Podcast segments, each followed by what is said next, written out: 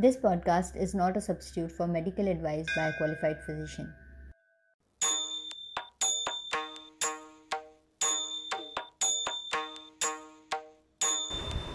Namaste, I'm Kanika and today let's talk about what we can do before the vaccine for coronavirus arrives. Let's look at some of the past decades. We have seen so many serious disease outbreaks. And there has to be a way because vaccines always take a longer duration to develop. The concept of vaccine has two aspects. The first aspect is vaccination where we insert some kind of antigen inside the body. Now this antigen can be special molecule from pathogens, dead pathogen or live attenuated form of pathogen. And second aspect is role of the body where it identifies the pathogen and develops an antibody for it. So in a way, vaccine is not exactly a cure for a disease it is just an artificial method to trigger the immunity of the body and then the immunity the immune system of the body makes the antibodies that are actually required to kill the virus or any pathogen. Because the fact is that we are not capable of making antibodies outside the body. We can only trigger the immunity. But then there are so many people who are actually infected by this coronavirus and yet they are asymptomatic because their immune system was strong enough to handle the virus and keep it at check. And you know, there is one very important question can we all do it? And if yes, then how? Immunity is the reason why the slum children living by the side of gutter survive and even thrive, sometimes even better than kids living in very hygienic conditions because they have a very strong immunity. And even a common cold virus can kill an HIV person because he has low immunity. So, immunity is the key for survival against any disorder. And coronavirus has underlined the role of immunity. The elderly people, especially about 75 years of age, have the highest death rate as their natural immunity is lower as compared to children or youth. Besides, people suffering from severe illnesses like diabetes, hypertension, cardiac disorders have a significantly higher death rate as compared to people with no comorbidity. It is always advised not to get vaccinated when you are sick or suffering from a fever because when you are sick, your body is already fighting one battle and vaccines will provide more toxins or more pathogens inside the body and the body will have to shift its focus from one battle to the other battle. Therefore, vaccines also work on the basis of immunity. If there is no immunity, even the vaccines are useless.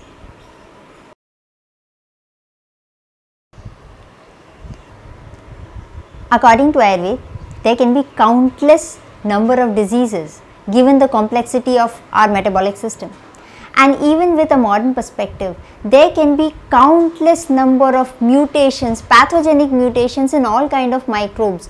And therefore in every few years we'll have a new virus a new fatal virus. Here the vaccine has a little problem. You cannot develop a vaccine for an unknown pathogen.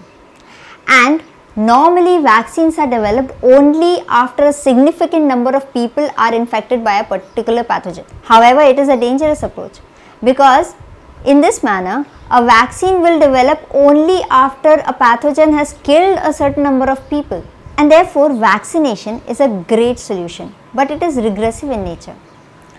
It is always behind schedule and with more frequent outbreaks of pathogens, new forms of pathogens, we need a more aggressive solution along with vaccination. Vaccination is an artificial support for developing immunity so that we can develop the technique to fight the real pathogen. But what if we are able to enhance the immunity so that we are ready for any unknown pathogen anytime? Now, here is another perspective. Any pandemic or epidemic is a vaccination drive by nature. And what if you are able to encounter the virus and your body is able to identify the virus and develop its antibody all at the same time in a very very short duration then you will not fall sick. And this is something which we can call a perfect state of immunity. And what if your body can do that? Is it not safer and more effective? Because in that case, you will not have to wait for the vaccines.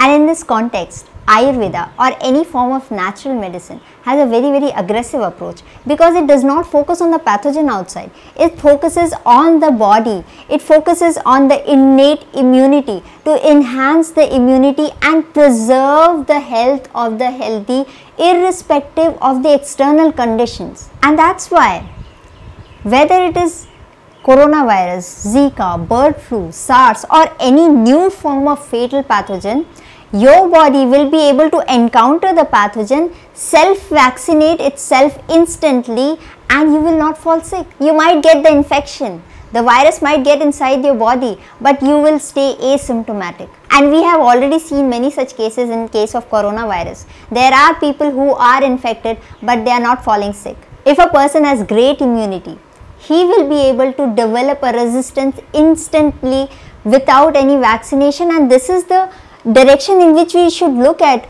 you know because we don't know when the coronavirus vaccine is going to actually be there. And do you think coronavirus is the last one? There can be an endless chain of such mutated viruses every few years. And what if the drug resistant pathogens attack we don't even have proper medicines for them and therefore the only long term short term and real solution is to make the body so strong that it will be able to fight off any and every pathogen. Period. The microbe is nothing. The terrain is everything. Louis Pasteur, the father of germ theory.